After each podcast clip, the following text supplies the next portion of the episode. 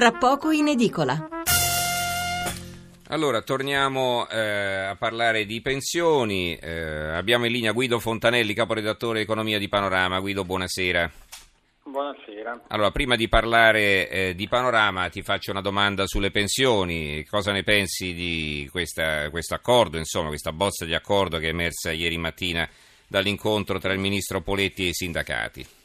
Ma direi che sono abbastanza sorpreso, perché poi alla fine le risorse messe sul tavolo sono di più di quelle che ci si aspettava, quindi comunque un segnale, diciamo, positivo, perché sono messi, diciamo, nelle tasche dei pensionati un pochino più di soldi, quindi in una manovra che tutto sommato si prospetta abbastanza piccola, perché gli spazi di manovra che aveva il governo erano abbastanza ridotti, e questo mi sembra un segnale tutto sommato positivo. Rimaniamo sempre nel campo di di interventi eh, che comunque non so fino a che punto riusciranno a, a dare una spinta a questa economia, che però non va, quindi mm-hmm.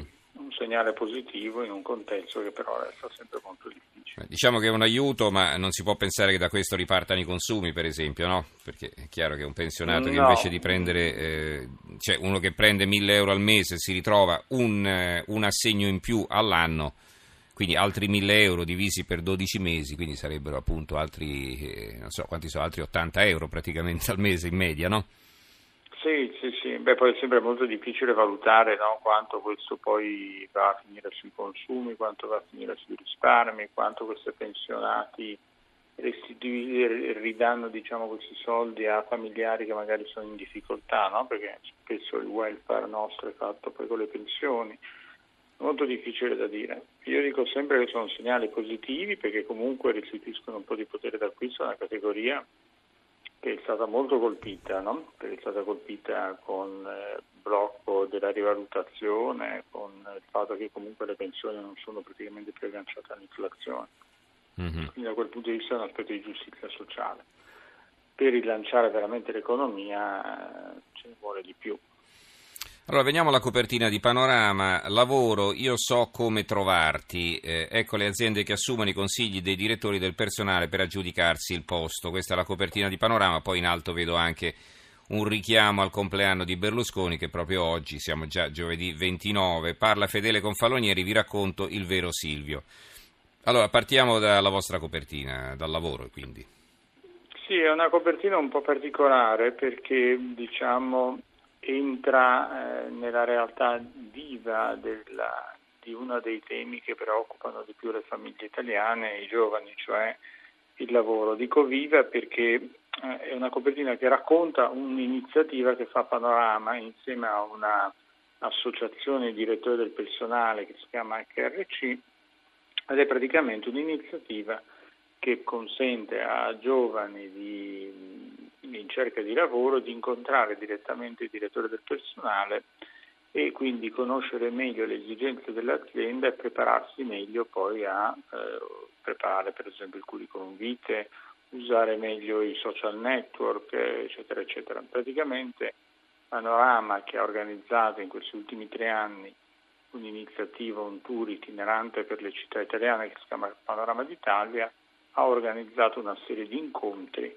con questa H R C, eh, in particolare poi a Milano tra il sedici e il ventidue ottobre ci sarà una grande kermesse organizzata dal nostro giornale, in cui ci saranno anche qua tante tante possibilità per i giovani di entrare in contatto con le aziende.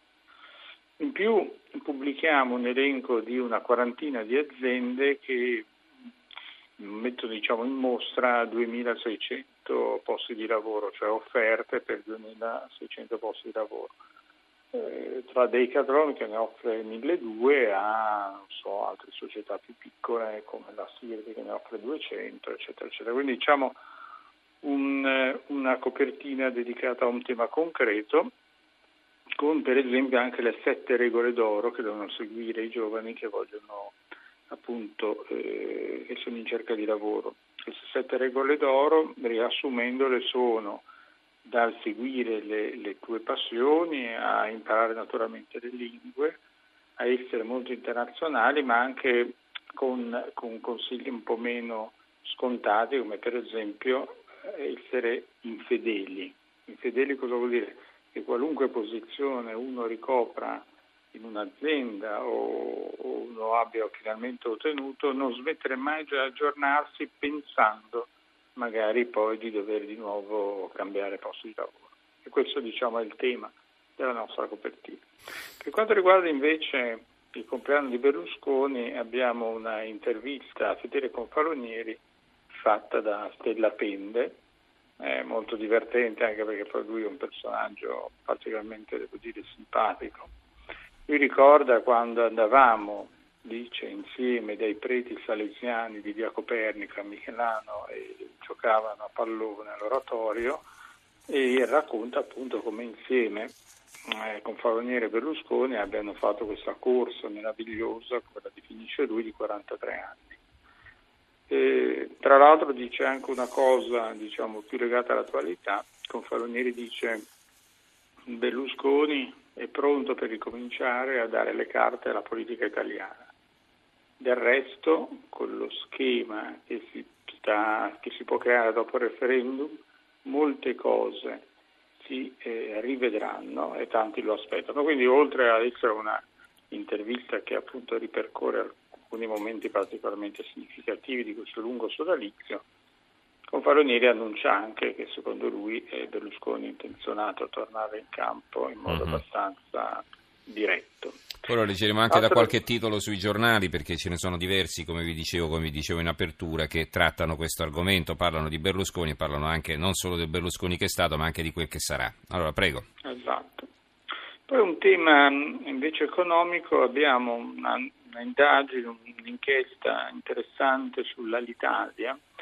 E si sa che appunto c'è stata molta tensione tra Etihad, che è l'azionista di maggioranza, e i sindacati, perché ci sono stati quegli scioperi la scorsa settimana che hanno bloccato la compagnia aerea.